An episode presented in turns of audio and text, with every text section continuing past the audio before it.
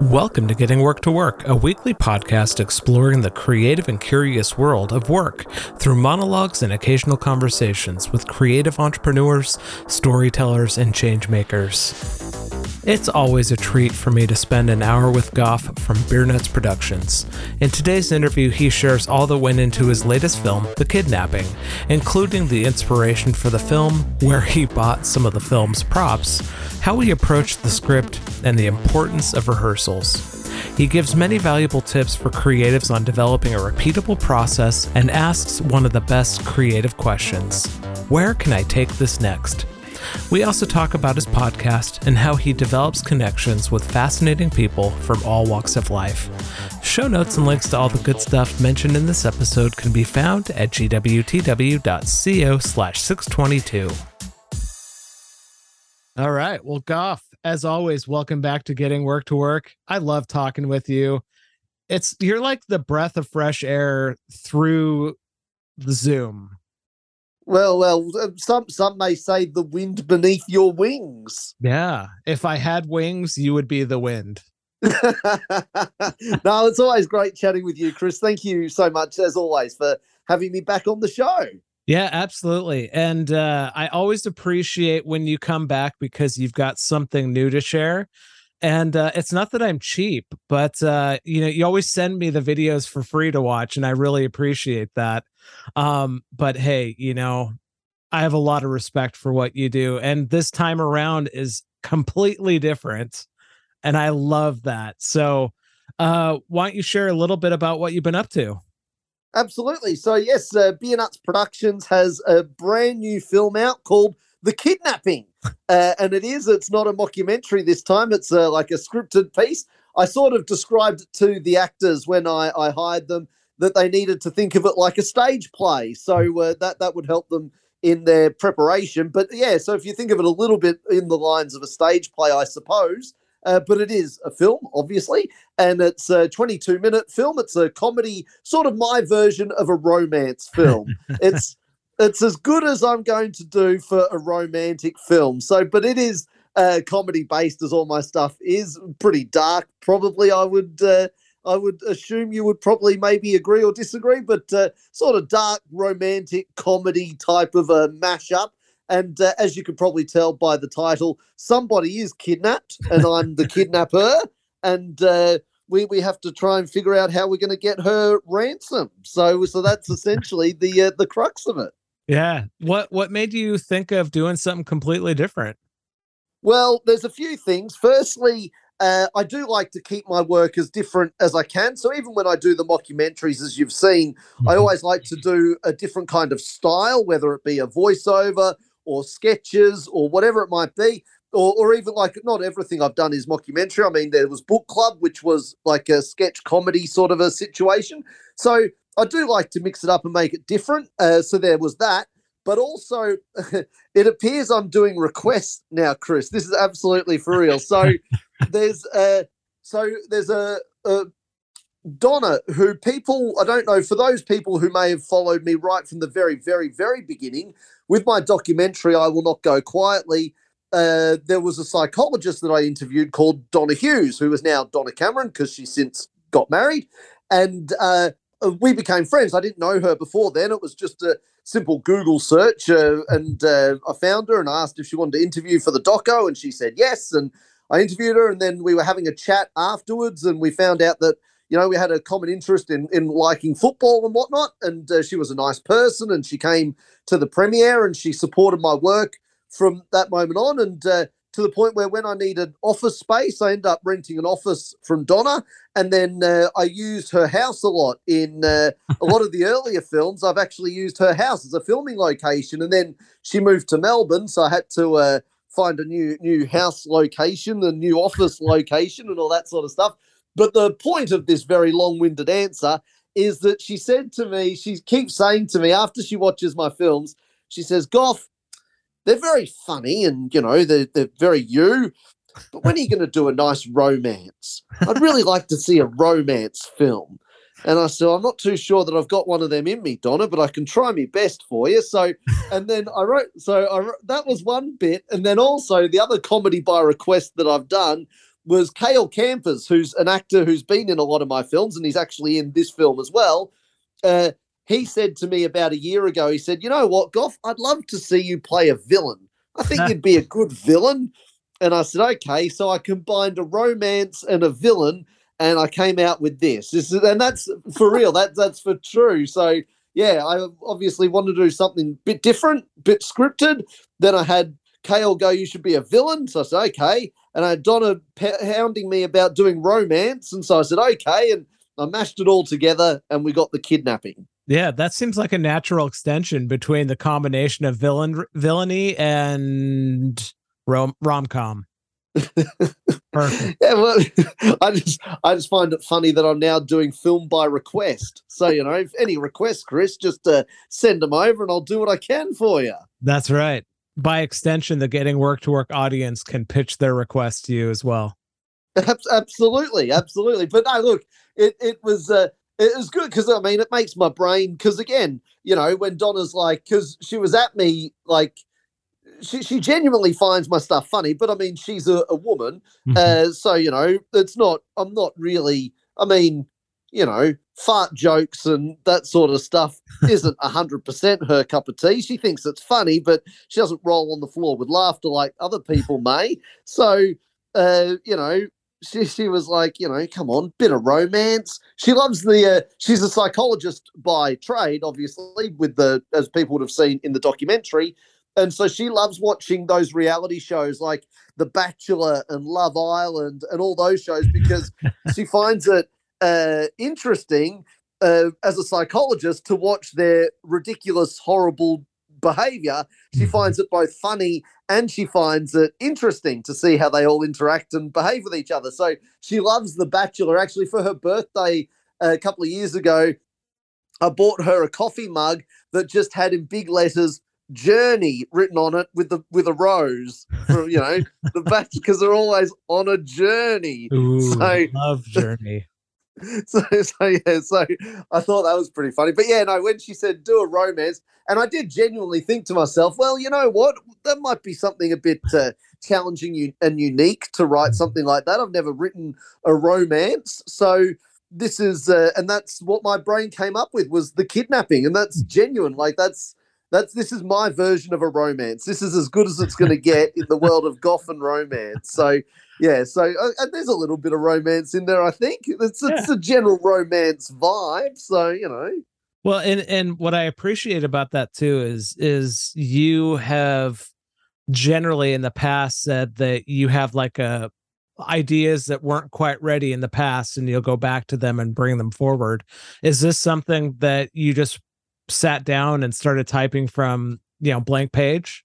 Yeah, absolutely. Yeah, 100%. Yeah. So I was I did want to do. I, I, did have in the back of my mind that I wanted to do because I'd done a lot of where I played the uh, obnoxious presenter person and done the, uh, the, a few mockumentaries. Like the past couple had been that way with the wedding one and the education system and that. So I thought it would be good because I have done scripted stuff before. Like some of the early early stuff was was pure scripted sort of movie situation stuff. So I thought it would be. Uh, I thought maybe maybe I should do more of a storyline. I shouldn't say scripted, more storyline based sort of a situation. So I thought this time I definitely want to do a storyline, sort of a script. So I didn't have anything. So as you said, I, I sat down with a blank sheet of paper and uh, was like, right, I, I want to write a story situation. And then I thought, well, Donna wants a romance, so that'll be the genre that I'll go for. I'll go for writing a romance. And Kale thinks I should be a villain. So uh, okay, so I'll, I'll, be a villain in a romance, and it'll be scripted, and then uh, that's what came out. So yes. Wow. So just to get us into your brain a little bit so that when Donna listens to this interview, she can add it to her pull file of like, you know, psychoanalyzing you. Um, you know, do you just start writing keywords down or do you just like scene one, act one, and you're you're literally writing it out that way?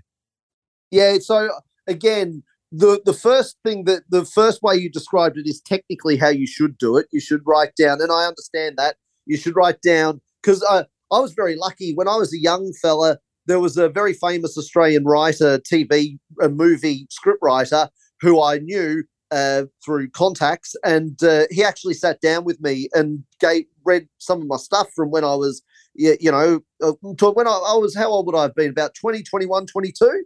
And so, yeah, he would sit down and read some of my scripts that I'd written, and he'd give me advice, and he'd absolutely rip them apart. And I mean, he was brutal, but in like the best way possible. I'm not a mm-hmm. big sook; I can take it. So that was the point. So yeah, he, he tore them apart, and then uh, you know, and then he would give me other examples of other writing and how that's done and why it's good and all that sort of stuff.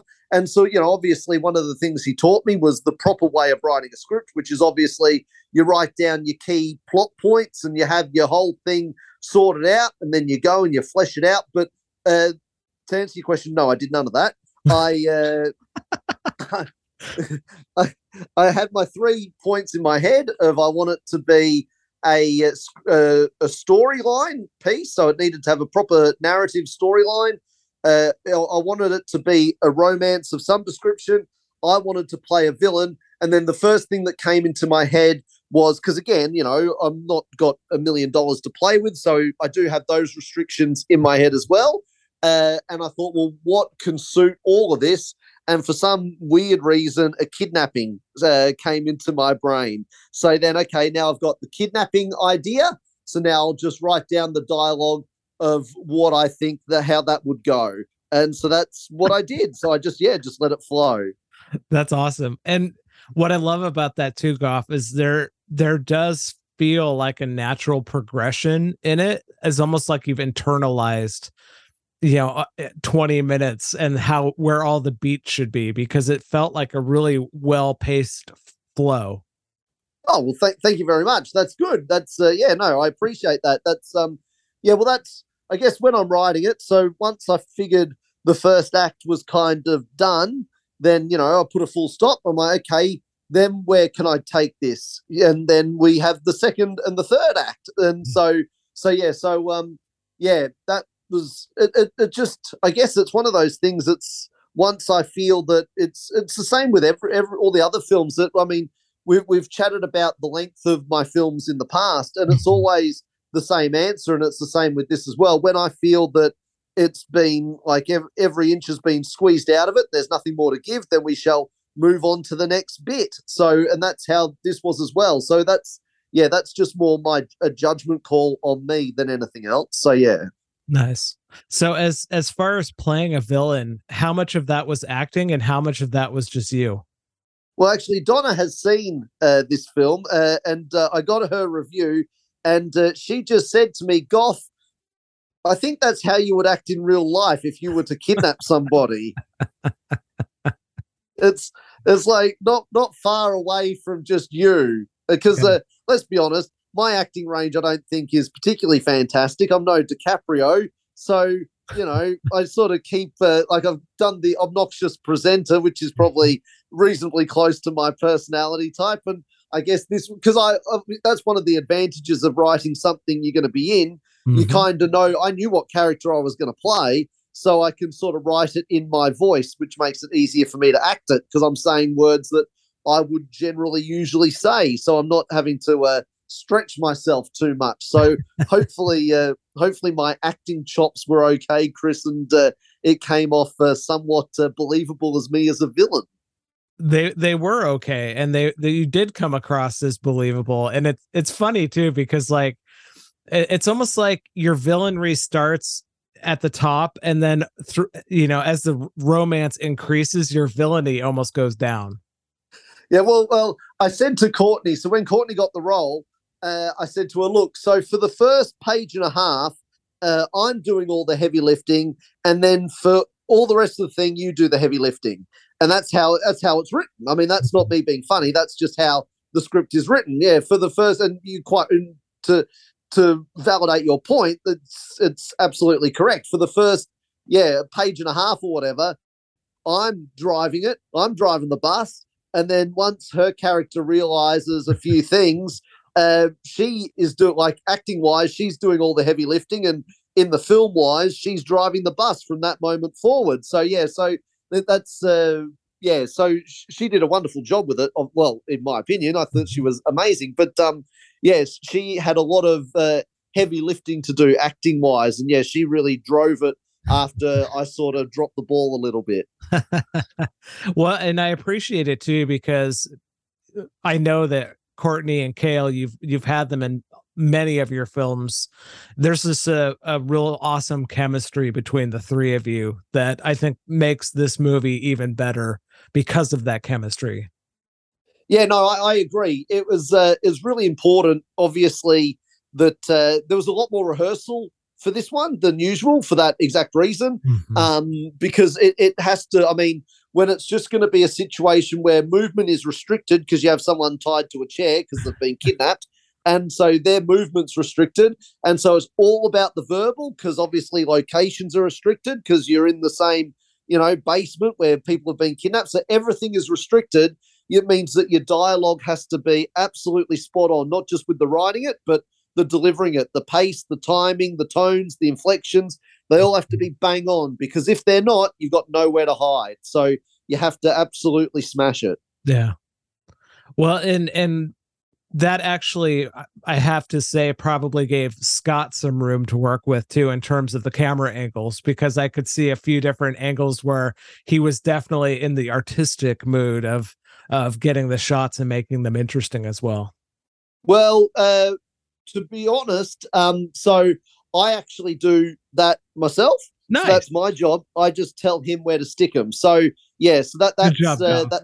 Thank, thank, thank you. I I was actually really chuffed with uh yeah really pleased with some of the uh because I, I was like uh, when I'm sure you've seen it when Breaking Bad was out and about many years ago now. Uh, I was obsessed with that show and I was obsessed with how it was shot. And if you actually do your research, you'll find that they had the same cinematographer from season three right to the end. They never changed, which is very unusual for a show of that nature because usually every episode has a different cinematographer. You know, they might get them back, you know, one episode in season one and then two in season two and then one in season three. But very rarely will you see a cinematographer do every single minute of the show and the way he shot it was really fantastic. You know, the angles were super cool. It wasn't stock standard kind of stuff, and I dug it a lot. yeah. And so uh, I uh, I always try to wherever possible. It's not always possible, but wherever possible, I always like to have uh, a more creative kind of shots, and that's what I did with this. I, I made sure like we we had three cameras to play with. Um, we got a few other angles as well, but essentially it's three camera angles. And so yeah, so I said to Scott, this is what I would like, and he just made it uh, made it happen. So you know he does get the credit in uh, being able to make it work because the room isn't as big as what you may think it was. Uh, it wasn't a big space at all. Uh, so because it was actually filmed. Uh, so Scott's uh, studio that he's got, there's like a little because it was originally like an empty warehouse, and he's built his studio within that warehouse.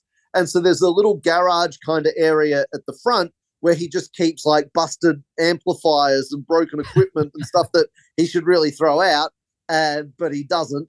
Um, so it was full of that. And I said, Can you empty that? And we'll, uh, I said, I said to him, You know what, Scott, it'll give you a great, what, you know, chance to do some spring cleaning and get rid of all those old amplifiers and you know, empty guitar cases, but he didn't do that. He just moved them to a different room. So, and I'm assuming when I go back to his studio, they'll all be back. Anyway, so right. we emptied out that little garage area and uh, we used that to, to film in. So it's actually filmed at Scott's studio, which made it easy for him because he didn't have to lug his equipment everywhere. But yeah, so we had the three cameras, and yeah, I sort of told him how and where I wanted them uh, all shot. And so yeah, so that's uh, that's all me. So I'm very controlling. Nice. I, and I hear a, a new idea for a movie in the future recording studio hoarders. I have a feeling, I mean, I don't know a lot of musician guys, but I know enough to know that I think it would be a very common theme. They're not good at uh, getting rid of old guitars and uh, old equipment and stuff like that, mixing desks that are like burnt out and fried they're, they're not. Uh, I think it's a general thing with the with production guys and recording mm. guys and musicians to to keep uh, all their old crap and not get rid of it. That's right, and you're idolizing the past, basically. Oh, and also, oh, I can fix that. I'll just, you know, rewire that. No worries at all. I'll yeah. do that when I'm, you know, free one day, but of course everybody's busy and we never get free, and we never, and even if we do, we're like, why? Why would I want to do that now when I can, you know, watch the football and drink beer? So Mhm. you know, so the yeah, That was a lovely tangent, as always. what I do. That's right.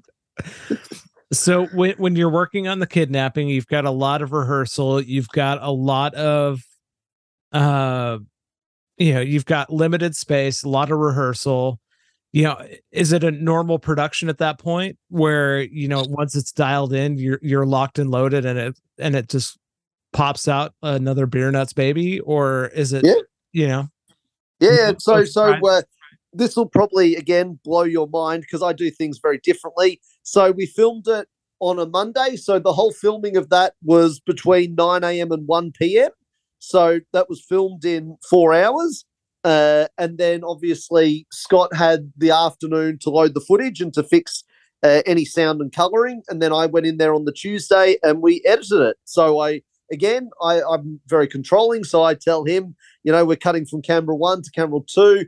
Uh, we'll get this cutaway, we'll put it in there, and we'll do this and we'll do that. And then uh, by the end of the Tuesday, we have a film. So Mhm. uh, yeah, so it was only two days this time. So um, uh, it's usually about a week, as you know. So uh, yeah, but um, all good. So yeah, we busted out in in two days flat. So it's still the same sort of process.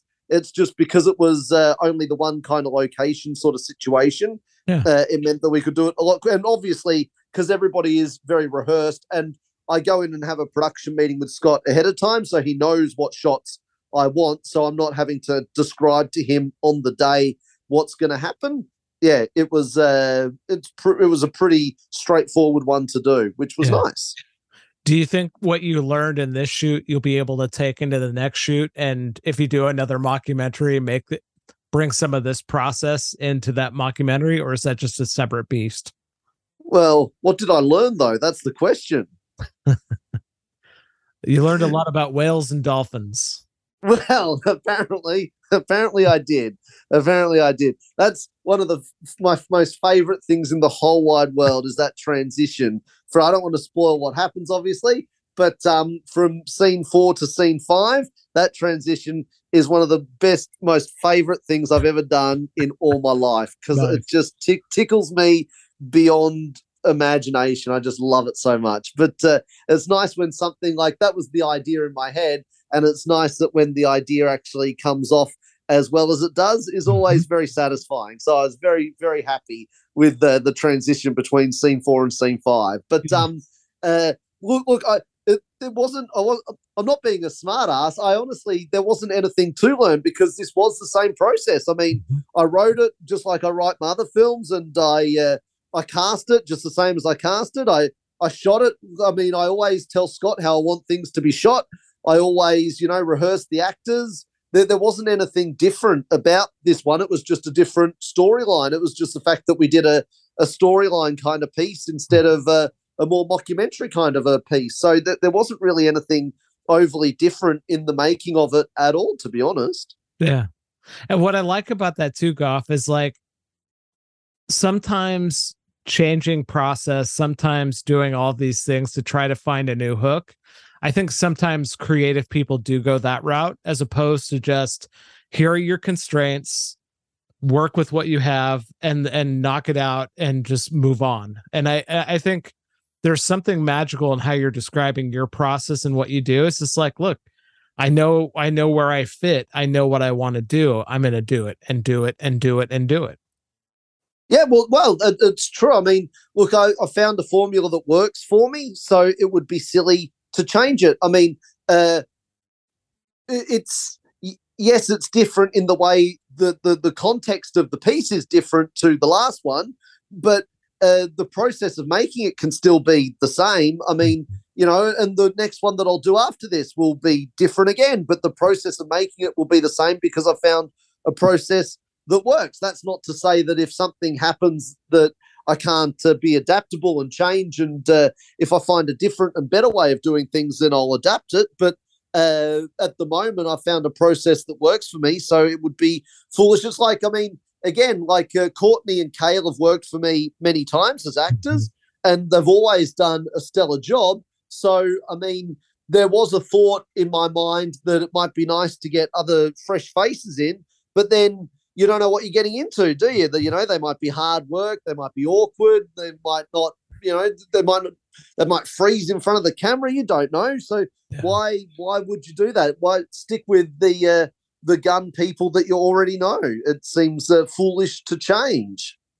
Speaking of sticking with things that you know, uh, where did the ball gag come from?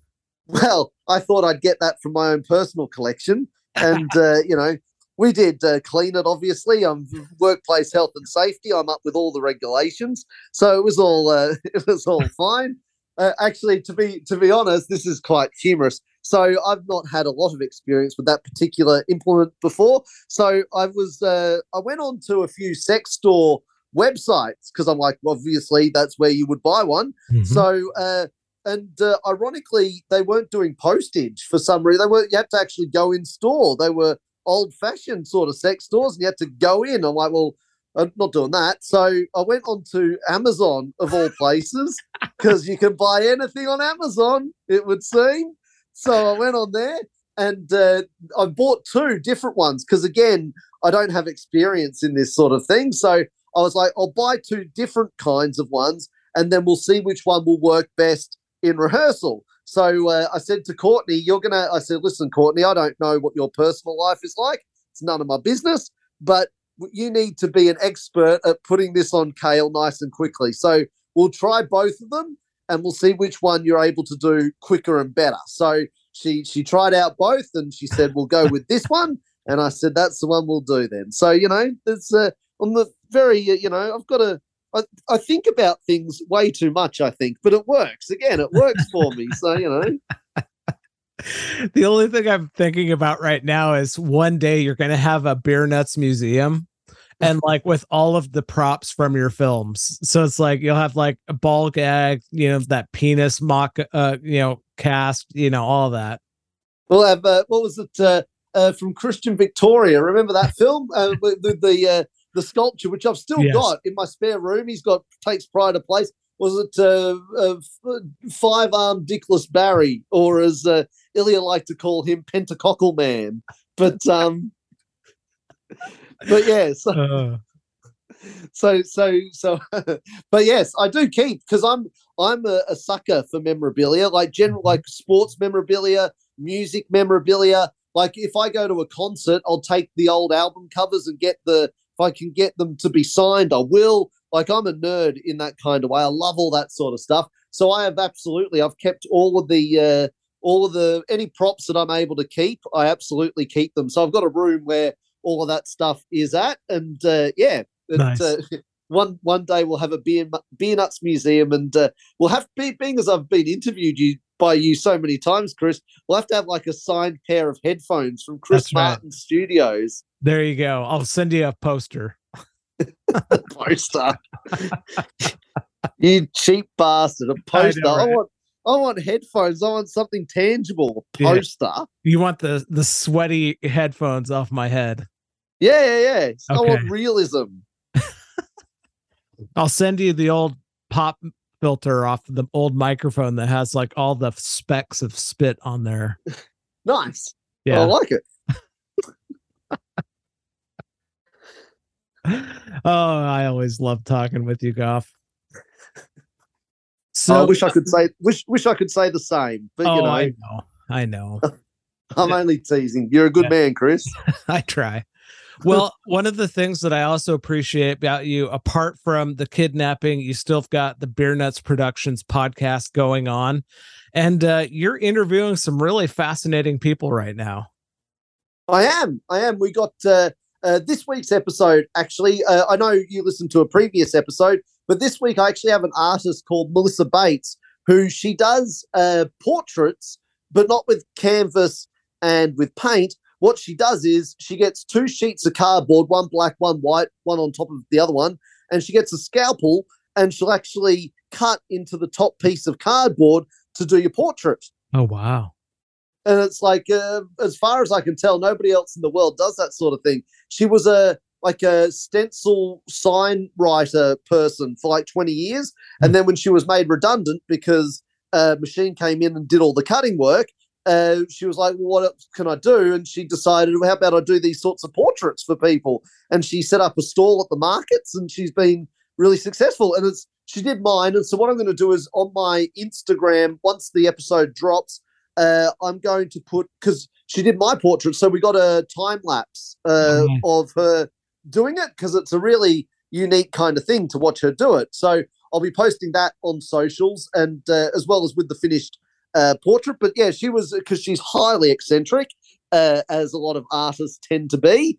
Uh, she also does like life drawing classes and all that sort of stuff as well. So uh, her episode is dropping. So I mean, uh, yeah, so she, she's uh, quite a unique character. That, but I, I always like to have a range of people on the podcast. So some interviews are more serious than others. I mean, I've had, I've actually had politicians. I've had Olympic gold medalists. I've had other actors and singers and songwriters and artists. And then I've, I've had, uh, well, uh, recently I had a lecturer from uh, the a marketing lecturer from a university, which was quite interesting. I was hoping to get some tips on marketing because it's not something I'm very skillful on. So that was, uh, but uh, yeah, so I try to have all different kind of guests. But obviously, you listened to one as well recently as well.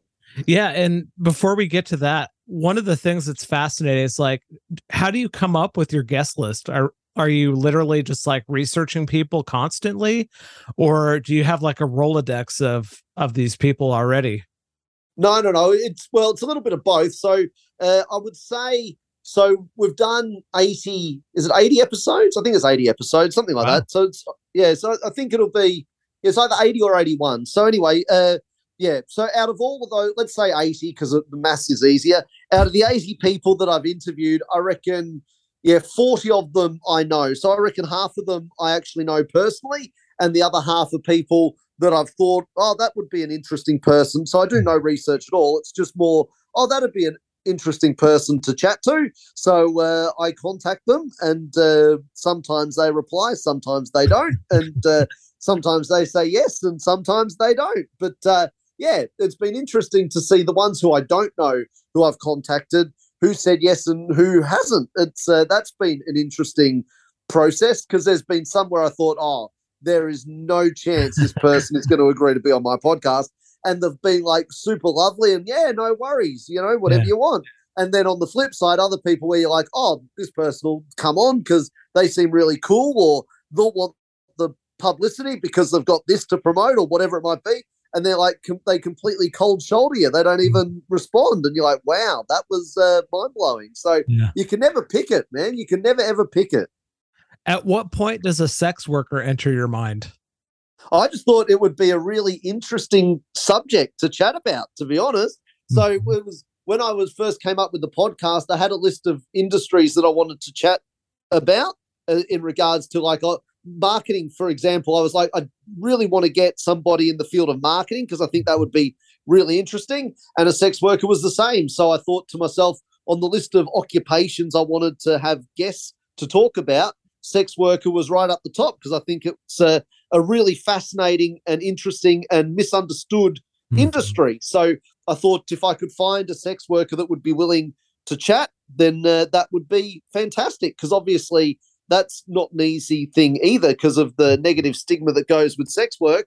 Uh, a lot of them obviously don't want to bring any sort of publicity to themselves, which right is I, I personally think that's unfortunate because uh, it, it, would help tremendously in debunking some of the uh, some of the uh, negative stigmas and negative stereotypes and negative thoughts that people might have around those people and the industry itself. So yeah. So how did you how did you approach your subject in terms of you know obviously privacy is very important and you know a ne- you know negative stigmas and all this. How do you get someone to be on your podcast when that is an issue? Oh just with my general charm. That's right. That's right. Hey you want to go look at whales? Now we know your no one, line no, no, no one gets that reference, Chris, because you've watched the film. People need to watch the kidnapping and then they'll laugh hysterically at Chris's joke. So that's right.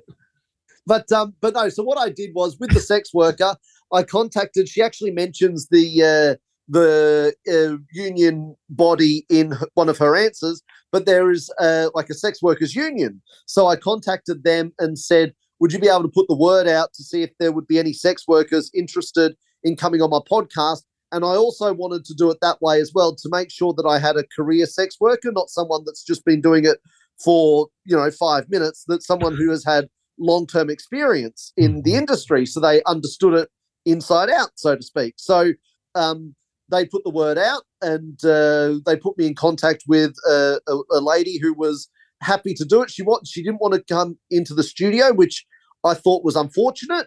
But again, I wasn't going to be a jerk about it because I understand her reasons. So uh, I said, okay, so can we do a written interview? And she was totally sweet with that. So we did a written interview, and then it got a really great reaction. So I did uh, a second written interview with her. I asked her if we could do a follow up, and she said absolutely. Uh, and I think again because I think she had her reservations about me, which I can understand because she's like, "What's in it for you? What do you want?" You know, and I can understand her thinking that way. So I mm-hmm. think once the first one was released and she could see that you know I, I treated the subject matter with a lot of respect, mm-hmm. uh, she she was very open to doing a, a follow up. And then when I said to her again, listen, it would be better if I could do an audio version of it so that people who don't go to the Beer Nuts website to listen to the podcast, people on your Spotify's and your Apples and all those sorts of things, so that they can listen to your answers and, and listen to your content. Would you be cool if I got one of the actresses to voice your answers? And again, I think because I had treated mm. the subject matter with a great deal of respect. She was absolutely, that won't be a problem. I said, look, I'll choose someone I know I can trust and will be very good with the answers, which I did. I got Courtney, who actually was the star in the kidnapping. I asked Courtney if she would read Hannah's answers, and she said she would. And so yeah, so we we did a the audio version of the interview as well. Yeah. What surprised you most when you were conducting both of those interviews? Uh, that's a really good question. Um, I think, uh, look, I, I wanted to ask questions that she probably doesn't get asked because everyone's got the same stupid questions. And of course, I did incorporate one of two of the obvious questions that people would want to know. So I did incorporate some of the obvious ones, but I thought it would be, I, I have more of an interest in, you know, like, um, uh, I know for a fact because obviously having a disability myself and knowing disability community, I know that a lot of people with disabilities hire sex workers because obviously they can't have well it's not they can't have relationships by choice it's just that you know people are, are, i'm not wording this at all well but people uh, able-bodied folks aren't that keen to have relationships with people who have disabilities so the people with disabilities then have to go and see a sex worker to have their needs met uh, so uh, I knew as well from our conversation before the interview that she did have a few clients with disabilities. So I thought that would be an interesting thing to chat about. Um, uh, but that's not answering your question at all. You asked me what surprised me. Uh, what did surprise me? Um, uh, not, uh, not, not a great deal, to be honest, because it was kind of what it's not. Uh, I, I guess I've sort of, I'm, I've run in I've had a very unique life, Chris. yes, you have. Where I, I have run in many a circle and have, have, have had interactions and dealings with a wide variety of human beings in a wide variety. So, uh, not, not a lot surprises me. So, I kind of, it's not that I, I could guess what her answers would be because she actually, I was really happy with how uh, articulate she was with her answers. She really articulated things really, really well uh, which I was really happy about because that was kind of what I wanted. I wanted her to. I mean, she she seems to be, from my interactions with her, she's a very intelligent uh, woman who mm-hmm. doing this for all the right reasons and uh, has a full understanding of what she's doing and why she's doing it and all that sort of stuff. Uh, she has very clear boundaries, very clear goals. So uh, again, this is from my understanding of my dealings with her. Mm-hmm. Um, but there there wasn't a lot that actually surprised surprised me. What about you, Chris? Was there anything that surprised you? I thought that a lot of it was surprising. I, you know, I don't know what what the legality of it was in Australia since I'm in the states and pretty much everything's illegal up here except in the one place. Um, and you know, oh, we'll judge you no matter what anyway. Um, so, but I I was surprised with when she was talking about just like the college degree that she was working on in criminology and and that to me was like oh wow that's that's really interesting and um i don't know why that was interesting i think probably because of the the fact that it's illegal up here in the states well i remember uh, my sister is a hairdresser by trade and so uh, she works uh, in a very um, uh, well, she did, I should say, not anymore because she lives in London now. But she she used to work in sort of the hot spot right in the middle of where there there is a lot of strip clubs uh, on the Gold Coast. So uh, a lot of her clients, because her speciality was doing hair colors and ladies' hair extensions and things like that. So a lot of her clients were like strippers and sex workers because they could easily, because they got a lot of disposable income, they can just throw the cash down on the counter and say, "Give me a full head of hair extensions." So, uh, so uh, I, uh, I've, I've had a few conversations with with some folks uh, over the years, and uh, uh, that's not unusual. I mean, there there was a lot. it's quite funny because a lot of the strippers and sex workers they roll around in like Mercedes that have been paid off. They're not on lease or on loan anymore because they've got the cash. They own multiple houses, have investment properties. You know, they uh, there, there was one I remember who was doing a law degree, and you know, this was funding her law degree, much like Hannah's uh, work uh, funds her criminology degree. She won't have because mm-hmm. in Australia to go to university is very expensive. So you won't she won't have the sort of debts that you or I would have if we went to university because they're all paid off. Now, again, some people might argue that that's the wrong way to do it. Uh, I would tell those people to mind their own business, but uh, that's that that would be their opinion. But um, mm-hmm. yeah, look, uh, like I said, I made I wanted to be really uh, clear that if I got a sex worker to agree to come on the podcast, that I did my research and due diligence as well to make sure that they are a career sex worker and they were smart and knowledgeable within the industry so that I had someone that was representing the industry in a really uh, correct light, so uh, so that they knew, uh, yeah, so that the folks out there could get an actual, real idea of what the industry is like. Yeah, you just shined a light on something really important too. Is is just as a writer having this much connection to this much of a variety of people is really what keeps the ball going for Beer Nuts Productions. I think is this well, ability to connect with uh, this many people. Well, if, if, I can tell you something that that's actually very real um, and very personal, uh, so when you have a disability in Australia, Australia is not a good country to have a disability in. There's discrimination happens every day in my life in a number of different areas. It's not a good country to have a disability. It's very backwards. Now, because of that, obviously, as a young man, I'm talking, you know, between the ages, you know, growing up as, as, a, as a child and then going through puberty and then going through uh, adolescence and, and into my early 20s and whatnot, you know, you don't have the same opportunity. So you are sort of looking for where you fit, as all young people are doing. They're all looking, you know, and then some people go, oh, I'm into gaming, so I will go and hang out with the people who are into gaming, or I'm into sports, so I'll go and hang out with the people who are into sports. That's my group. I know that group, and that's the only group I know, and so that's the only knowledge I have.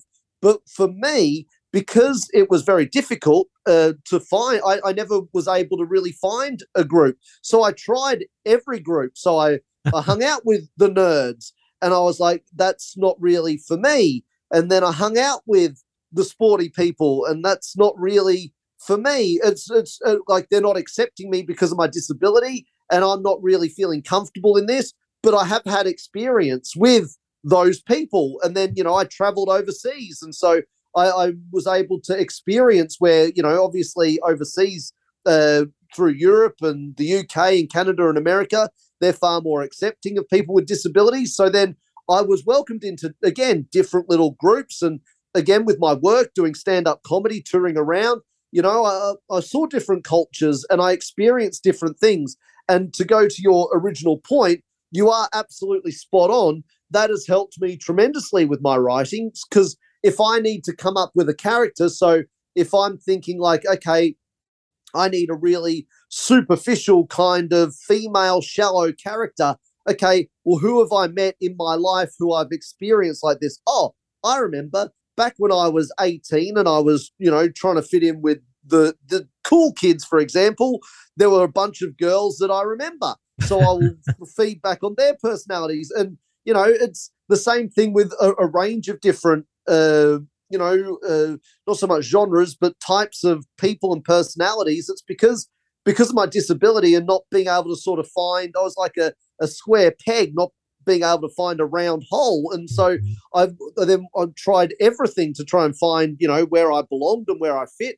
And uh, the final conclusion that I came to uh, was that I really, I don't really fit anywhere. I just sort of do my own thing in my own way. I just, I've got a range of different interests that I enjoy and that I like. And uh, yeah, I just, just sort of roll around and do my own thing. I don't really fit into any sort of particular uh, type of person or personality or something. I just sort of, yeah, I just, uh, I don't really fit in anywhere. So I just do my own thing in my own kind of way. And that's where, again, like you said originally, that's where my writing, I think, has been able to, it's helped it in a lot of ways because I understand things that people who have just been exposed to one type of lifestyle wouldn't really understand if any of that makes sense.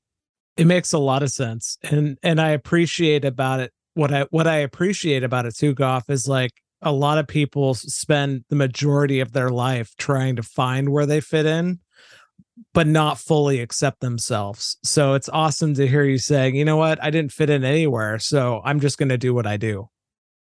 That's it. As as the kids would say, Chris, just you do you, boo. Apparently, that's what kids say now. I don't know where they're saying that, but it sounds horrible. oh, they do. Trust me, I've heard it. I've yeah. heard it, and I find it humorous. And I say it now, and people look at me and then think I need to be, you know, shipped away to some kind of an asylum because I think it's it's just you do you, boo. Okay, but that's uh, that's that's what I do, man. I just I just do my own thing. It's like I've told you in the past as well with Beer Nuts Productions. You know, I do everything I do is very very different. I do nothing conventional at all, and so you know I have the the thing in my head is that you know I'm going to play football in this park, and if you want to come and join me, then that would be great. But if you don't, then that's fine too. But I'm going to just play football in this park by myself over here and everybody's welcome. But I'm I'm not going to participate in your game over there because I don't like your game. Mm-hmm. I just like the way I play football over here. So come and join me. I'd love it if you did, but if you don't, then that's cool too. You know what I mean? So that's kind of how how I see my work, and that's sort of that's sort of me in a nutshell. Really, you know, I just uh, I just sort of wander around doing my own thing and uh, hope for the best. Yeah. And what would Donna say about that? Uh, well, actually, it's funny you should mention that. So I was having a conversation with her uh, some years ago, not about myself, just generally speaking. And she said to me, uh, People are surprised sometimes, Goff, at the advice I give. And I was like, Well, give me an example. She said, Well, if I have someone coming in who's drinking too much and hitting their wife or they're depressed and they want to kill themselves, and I say to her, Well, what's making you act that way? And they say, Oh, I don't like my job. Well, I turn around to them and I say, well, quit your job. Stop, stop doing the thing that is making you behave badly. So if you don't like your job, quit your job. Oh, yeah, but that means I won't have a job. I'll be unemployed. Yeah, but you'll be happier because you won't be beating your wife and drinking too much and wanting to kill yourself. So quit your job and do something that you enjoy doing. Stop being a dickhead and do good things. You know, I mean, it's and it's just it's common sense advice but she's like people are surprised why why are you telling me to quit my job that seems like ludicrous advice for a psychologist to give but she said it's but it's the truth man i you can't you can't argue with her i mean it's it's common as we would say in Australia, it's common bloody sense. So you know, it's yeah, the the world the world is lacking in common sense. Yes, so much common sense is gone from our societies. it's very true.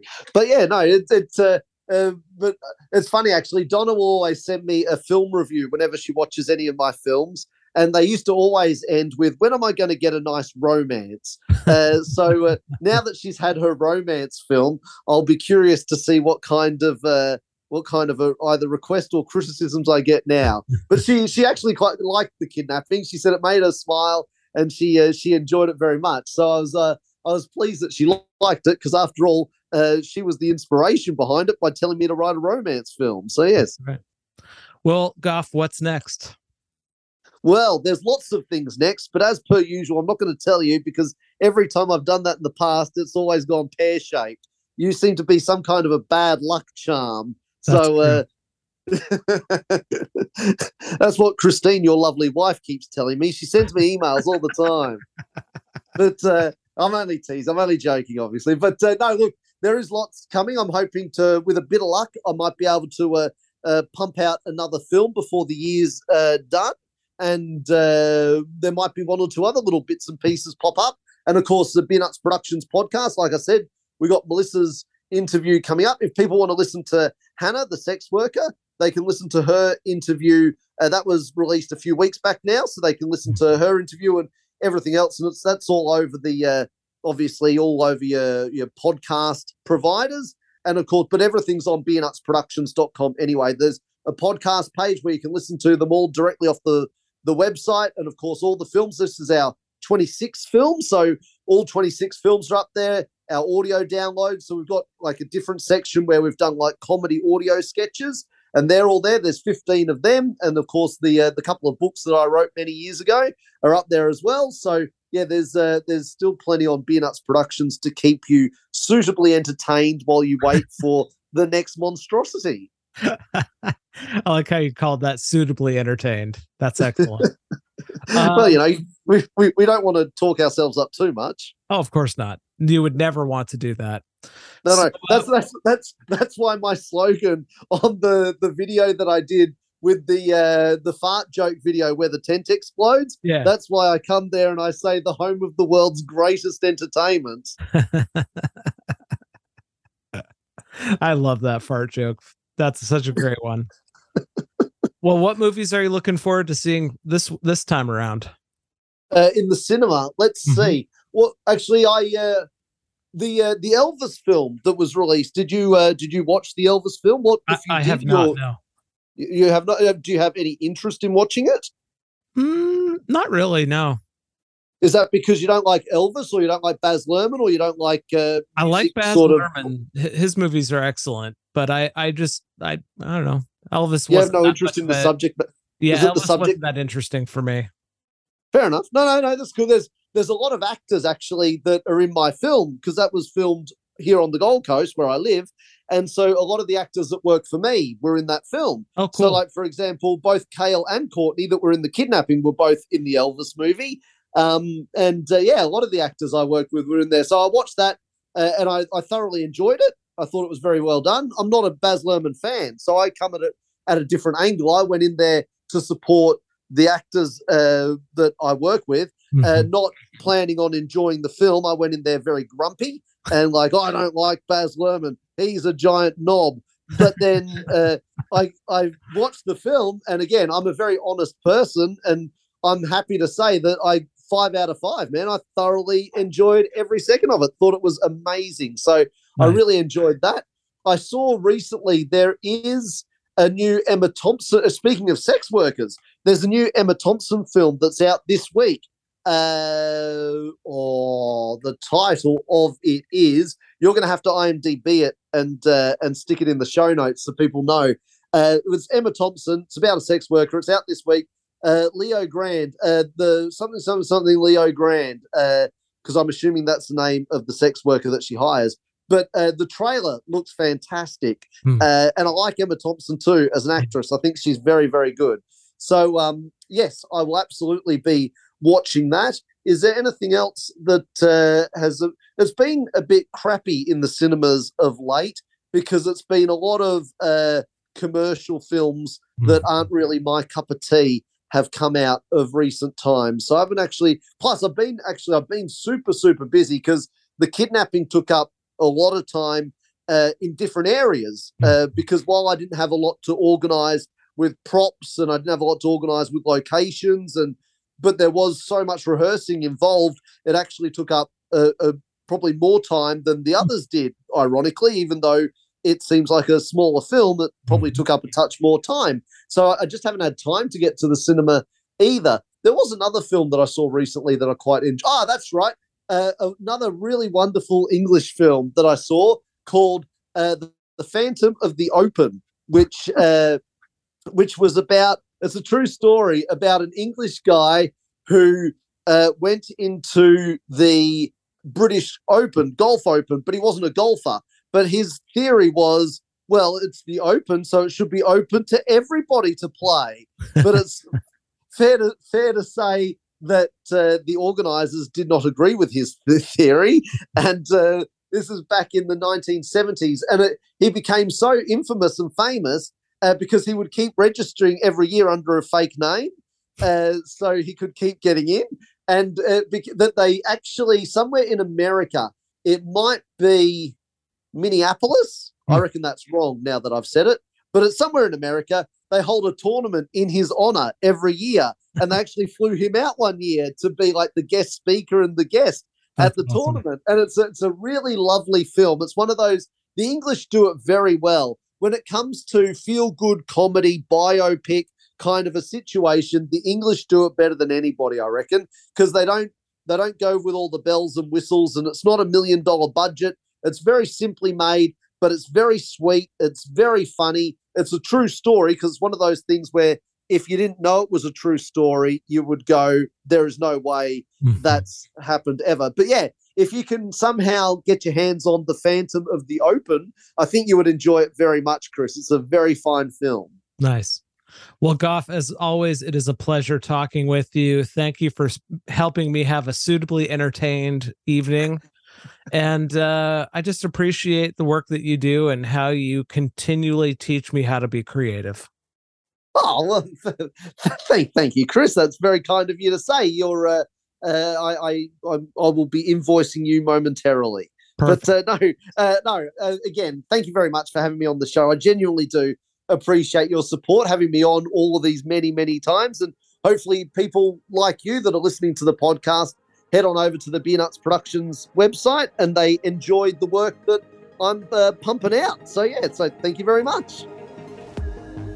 I was kind of surprised when Goff and I were talking about the Beer Nuts Productions Museum and how he talked about memorabilia and how he was pretty much keeping a lot of the props that he had developed for his films.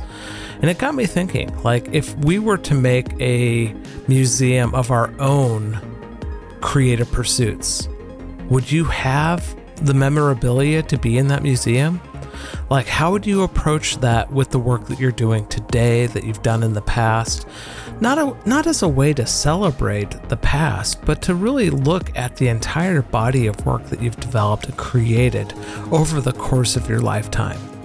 So, I guess the question that I would have for you as we end this episode how are you developing the museum of your work? Is that even possible? How would you approach it? Maybe spend some time thinking about that, because I know I am. Until next time, may creativity and curiosity fuel your life.